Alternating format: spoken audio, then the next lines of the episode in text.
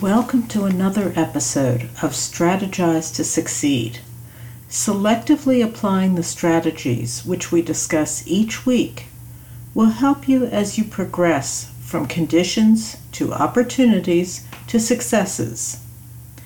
In this episode, our subject is empathy. First, let's clear up one point. I'm not talking about some lollipops and hearts fuzzy concept. The empathy which we are focused on today has benefits for your life, but it also has significant benefits for your business, especially, I believe, family businesses.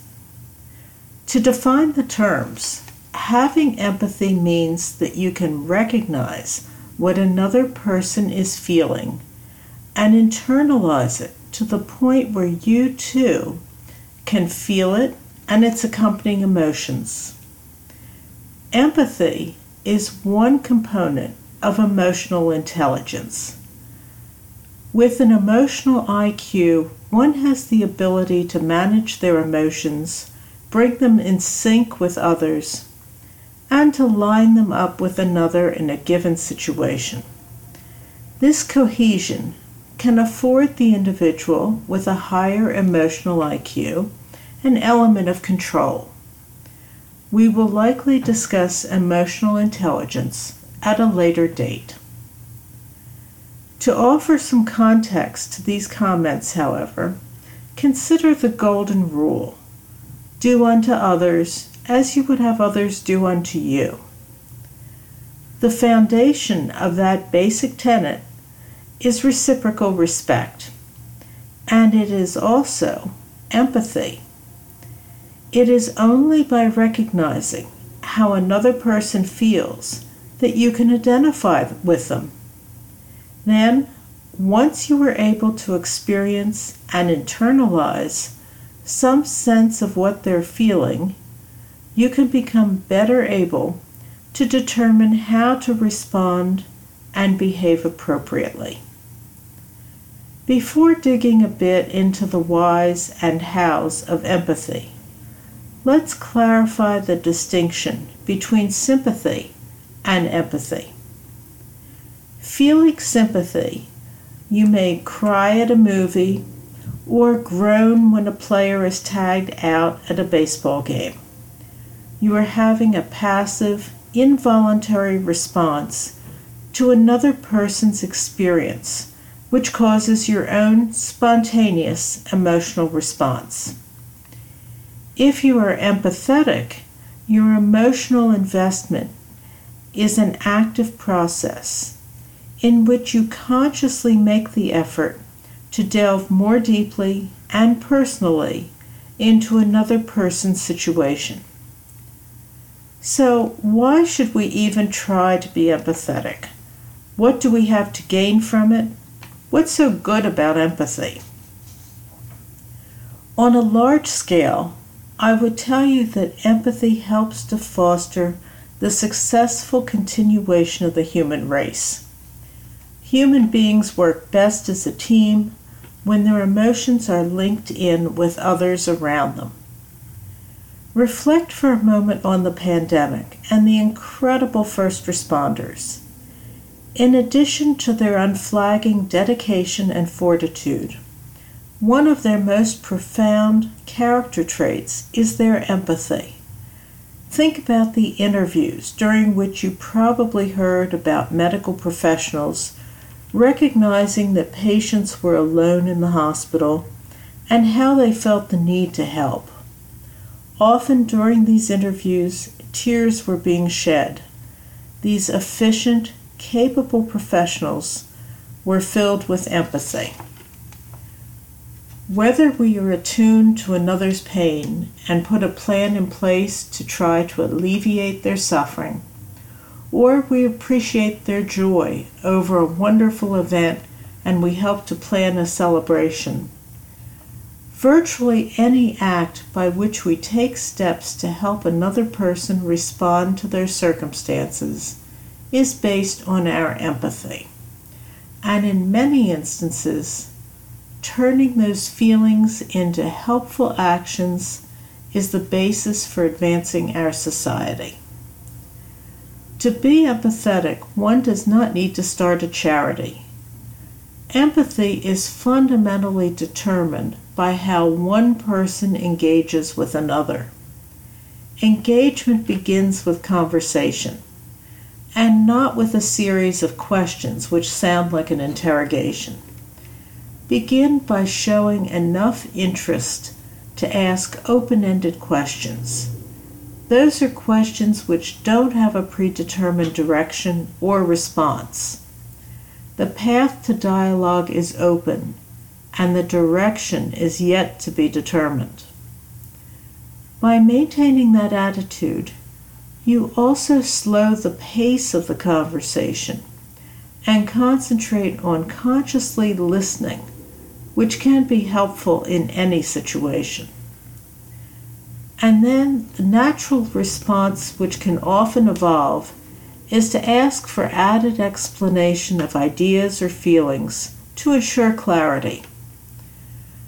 Most important, besides listening, is not to judge. Remember, it is not your story to tell. Instead, allow others the space to express themselves and to be heard. Engaging in this type of conversation may sound difficult, but in actuality, the overwhelming majority of us, approximately ninety-eight percent, have the ability to empathize. According to two psychologists, Daniel Goleman and Paul Ekman, empathy may be characterized in three groups. There's cognitive empathy, in which someone has, quote, the ability to understand how someone else feels and to work out what they might be thinking, close quote. The second type of empathy is emotional or affective empathy. This form of empathy references the ability to share another person's emotions so as to feel what they are feeling. The third form of empathy is compassionate empathy or empathic concern. With this type of empathy, one's feelings motivate them to take action. This represents a step beyond, quote, understanding and relating to other people's situations, close quote. Of course, we all assume that empathy is a valuable character trait to have in our personal lives. Neither a friendship nor a romantic relationship would likely have a strong chance for survival without people paying attention to each other's feelings and perspectives. But the question is whether or not empathy plays a role in business. The answer is absolutely yes. Whether a business has its owner plus one part-time employee, or the business has more than one million employees. Empathy is an important component of successful human relations. There are two types of personnel structures in which empathy is critical. The first working relationship runs down the hierarchy.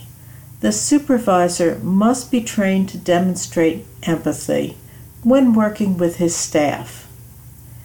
A lack of reasonable empathy can result in unfair work practices, overwhelming employees, and jeopardizing quality control. The other area in which empathy is so important is with a group of employees who have been directed to work together as a team, and as a team, they must rely on each other. Demonstrations of empathy are important in order to establish any working relationship, whether as informal colleagues or as team members working together on a project. In each situation, empathy becomes a form of engagement in which strangers who have an employer in common start the process of becoming acquainted and slowly learn to trust each other. Such social behavior is not to be disregarded. According to the website masters in communications dot org, quote, higher amounts of empathy in the workplace have been linked to increased performance, increased sales, and better leadership abilities, close quote. It would seem that sometimes it does become important, after all, to listen to those conversations around the water cooler. Now, I would like to take a moment to comment on the importance of empathy within family businesses. One of the dominant reasons that working in a family business can be so stressful is attributable to an inability to listen and engage with open-ended questions without being judgmental.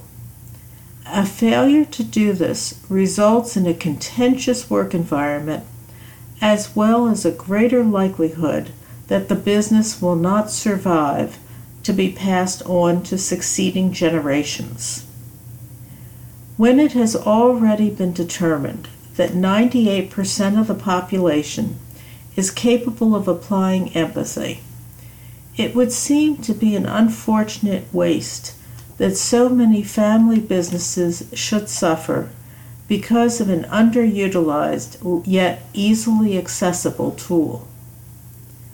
Perhaps each of us could benefit from re-examining the expression, quote, walk a mile in someone else's shoes, close quote, and consider how a greater focus on our ability to empathize could help us create better relationships with our families, friends, and in our businesses. Thank you for sharing your time today. Remember, your application of strategic decision-making approaches can result in more beneficial outcomes for you, both professionally and personally. Why not turn that process into your opportunity?